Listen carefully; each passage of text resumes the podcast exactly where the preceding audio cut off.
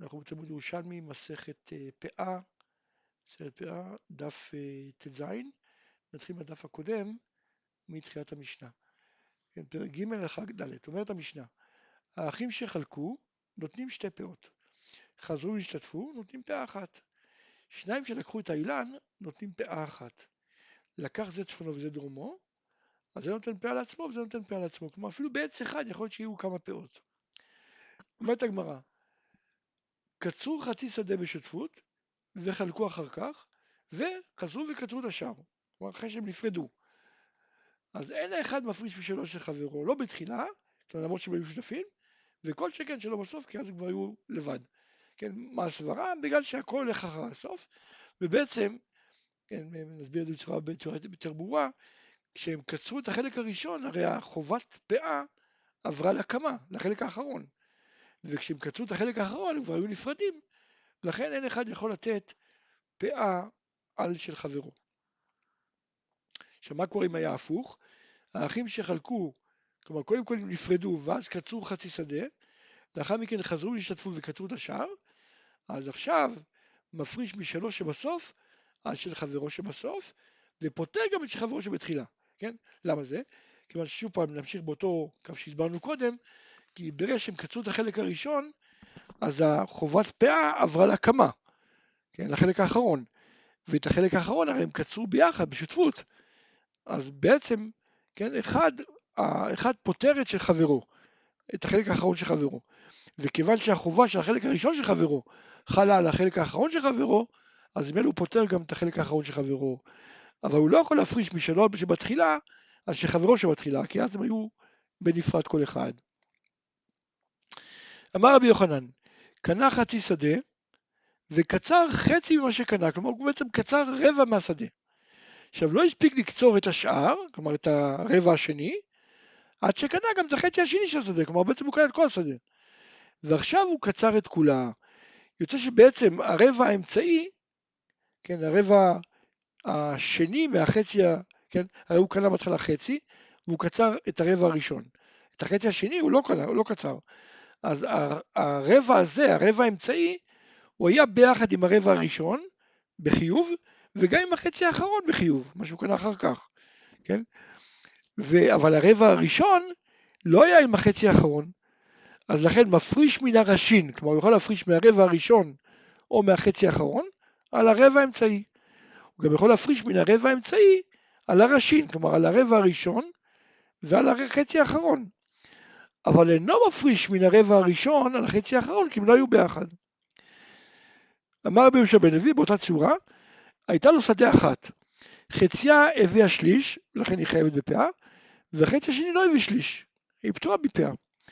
עכשיו הוא התחיל לקצור, לא הספיק לקצור חצי חציה, כלומר הוא בעצם קצר רק רבע מהשדה כולה, כן? ופתאום החצי השני גם הביא שליש, כלומר בעצם עכשיו הכל חייב בפאה. יוצא שהרבע האמצעי, כלומר, אמרנו שבהתחלה היה לו חצי הביא שליש, כן, והוא קצר רק רבע, חצי מזה, כלומר זה רבע מהשדה. את הרבע השני הוא לא קצר. יוצא שהרבע הזה שהוא אמצעי, כן, הוא היה ביחד עם הרבע הראשון בחיוב פאה, וגם עם החצי האחרון בחיוב פאה. אבל הרבע הראשון לא היה עם החצי האחרון בחיוב פאה. אז לכן מה הוא עושה? הוא יכול להפריש מן הראשין, כלומר מהרבע הראשון או מהחצי האחרון על הרבע האמצעי, הוא גם יכול להפריש מן הרבע האמצעי על הראשין, כלומר על הרבע הראשון ועל החצי האחרון. אבל הוא לא יכול להפריש מן הרבע הראשון על החצי האחרון, כי הם לא היו בחיוב פאה ביחד.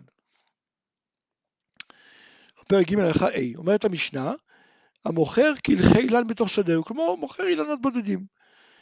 אז הלוקח נותן פאה מכל אחד ואחד.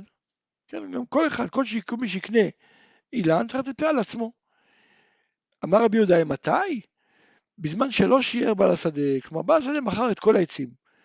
אבל אם הוא שיער לעצמו כמה עצים, כן, אבל אם שיער שדהו, הוא נותן פאה על הכל. אומרת הגמרא, למדנו, אמר רבי יהודה, מתי? בזמן שלא שיער בעל השדה. אבל אם שיער שדה, הוא נותן פאה על הכל. כלומר, אם הוא שיער כמה עצים, הוא צריך לתת פאה על הכל. אומרת הגמרא, עד כדון אפשר להבין את דברי רבי יהודה, כן, אפשר להבין שהוא מחייב את בעל הבית בפה על הכל, במקרה שהוא התחיל לקצור, כי הוא התחיל בעצם לקטוף, אם מדובר על עצים, כן? כי הרי פאה היא עוברת לקמה, כן? ומתחייבים ברגע שקוצרים, או ברגע שקוטפים.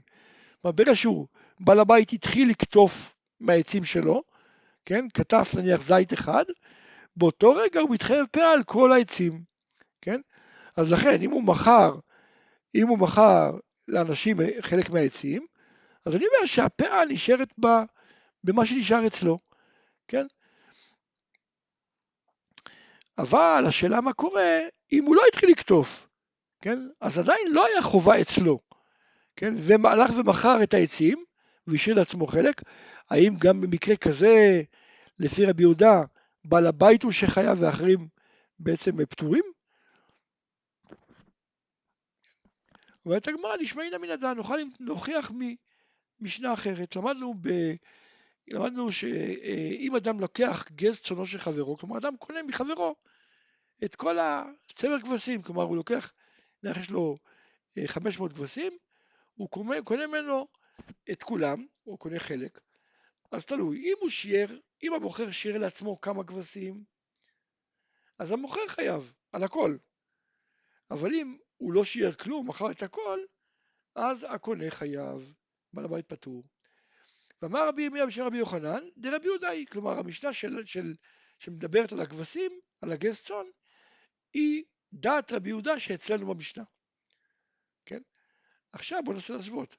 הרי בגז צאן, כן?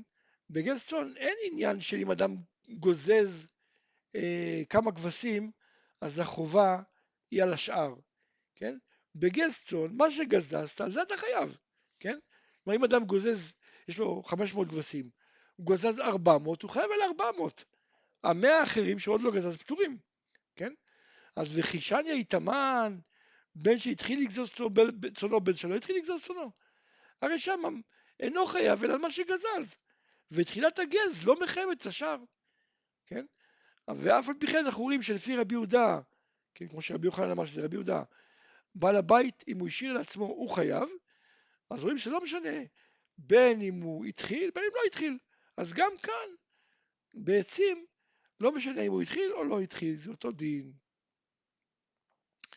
שואלת הגמרא שאלה אחרת, מה הסברה של רבי יוחנן, של רבי יהודה, מה הטעם של רבי יהודה? האם משום שחובת הקציר בקמה, כן, כלומר בעצם כיוון שהוא השאיר לעצמו כמה עצים, האחרים קוטפים, כן, וכל מי שכותב, בעצם החובה עוברת למה שעומד, מה שעדיין קיים. וכיוון שזה אצל בעל הבית, אז בעל הבית מתחייב. האם זה הסברה? או שבעצם מראש, כשהוא מוכר את, ה, את העצים האלה, אז הוא מוכר אותם חוץ מחובתם, כן? הוא אומר להם, אני מוכר לך את זה, אבל החובה, אני, אני משלם את החובות. באמת הגמרא נשמעינא מן הדתנן, שוב פעם חוזרים לאותה משנה שלמדנו מקודם, לקח גט שלו של חברו. אז אם שיער המוכר, כלומר אם המוכר השאיר כמה מהכבשים, אז המוכר חייב, ואם לאו הלוקח חייב. ואמר על זה רבי מהם של רבי יוחנן, דרבי יהודאי, כלומר המשנה הזאת עם הכבשים הולכת בעצם כמו עם שיטת רבי יהודה של המשנה שלנו. כן? עכשיו, אם זה ככה, וכי יתלך לממר תמן שחובת קציר בקמה, כן, הרי בכבשים, כמו שאמרנו, אין גזיזת חלק מהצאן מחייב את השאר, זה לא שזה מה שגוזזים מחייב את השאר, החובה עוברת לאחרים, כן? הרי החובה היא על כל מה שגוזזים, מה שגזזת אתה חייב, לא גזזת אתה פטור, כן? כך שאפילו אם בעל הבית לא התחיל לגזוז, לא חלה חובת אלו שמכר עליו, מה שהוא מכר, אין חובה, כן? הוא מכר חלק מהכבשים. כשה, כשאחרים גוזזים אותם, זה לא אוטומטית החובה עוברת לכבשים שנשארו. ואף על פי כן אתה אומר שאם הוא השאיר, הוא חייב. למה? כנראה בגלל שלכך הייתה כוונתם במכירה. כן? כשהוא מכר לו את הגז כן? אז הוא מכר לו את זה על מנת שהמוכר ייתן את הראשית, את ראשית הגז על הכל. כן? דמחרם לא חוץ מחובתו. כן? זה הסיבה. אז גם כאן, שמוכר קדחי אילן, אני אומר מסתמה, הוא מכר לו חוץ מחובתו. כן? כלומר, מכר לו על מנת שהפאה תישאר אצלו, הוא יהיה חייב בפאה.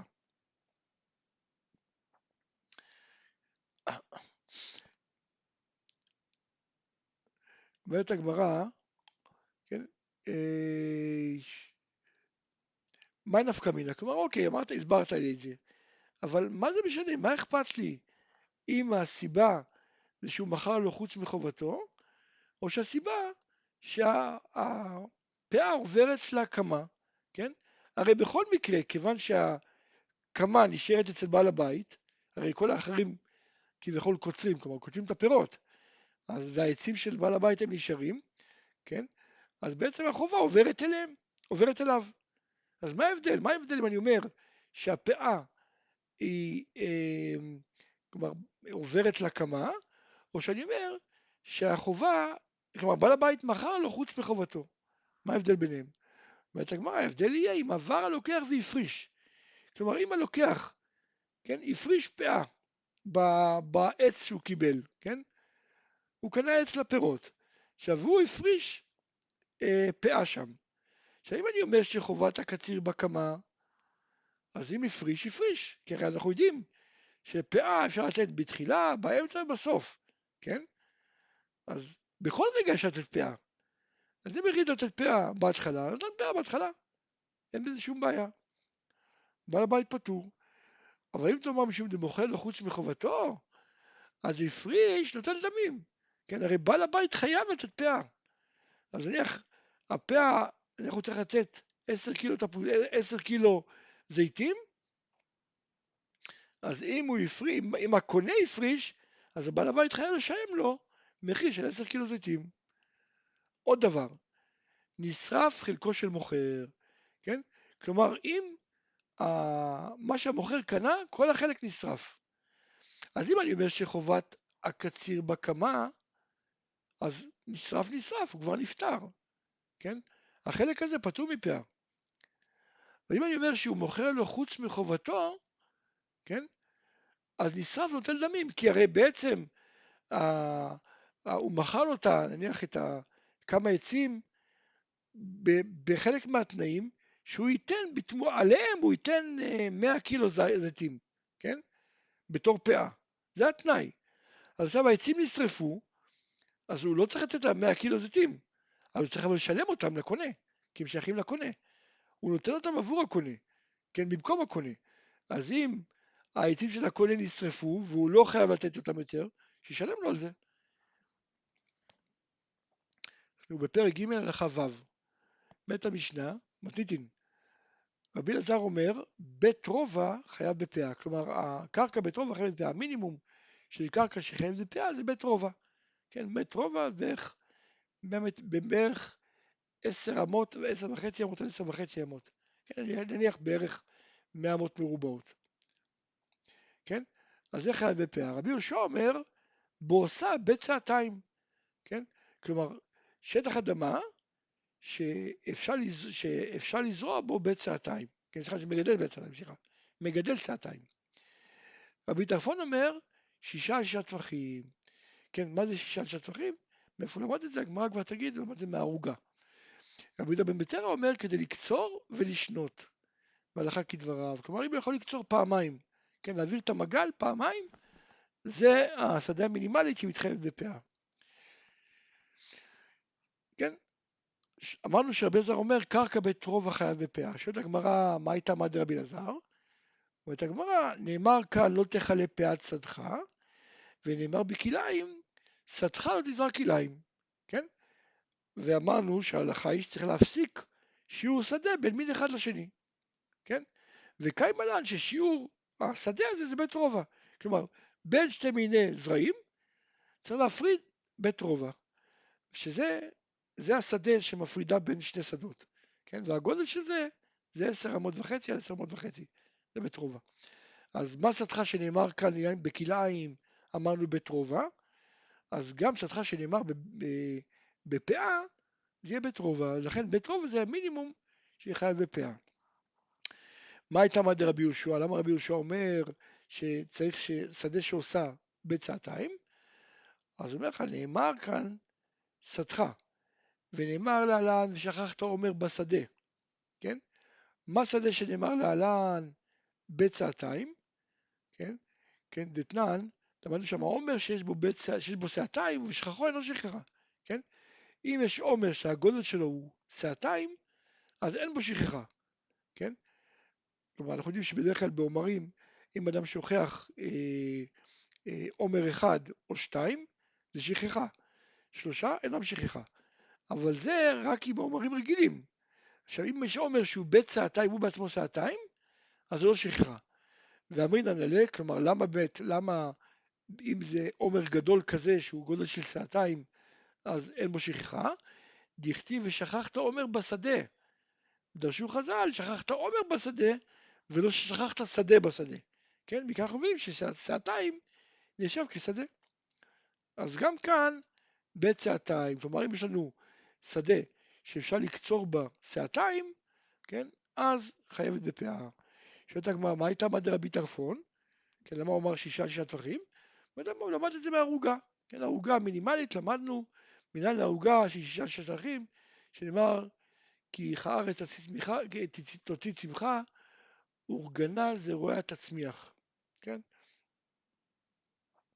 אז חז"ל למדו שזה שישה שישה טפחים, אז זה בעצם השטח המינימלי שהתחייב בפאה. אה, רבי יהודה בן בטרה אומר, כדי לקצור ולשנות, כלומר אם יש לנו שטח אדמה שיש בו כדי לקצור ולשנות, אני יכול לקצור פעמיים, אז חייב דבר בפאה. והלכה כדבריו, באמת הלכה כדבריו, שזה המינימום שמתחייב בפאה. שואלת הגמרא, באיזה קצירה? כלומר, שהוא אמר לקצור ולשנות, באיזה קצירה מדובר? האם דווקא כדרך הקוצרים? כלומר, שהוא אוחז בלא כפו וקוצר ביד השנייה, ולא חייב עד שיהיה פעמיים מידה כזאת, או אפילו כלשהו, כלומר שתי חיטים, שתי שיבולים, קוצר אחת מתחייב על השנייה.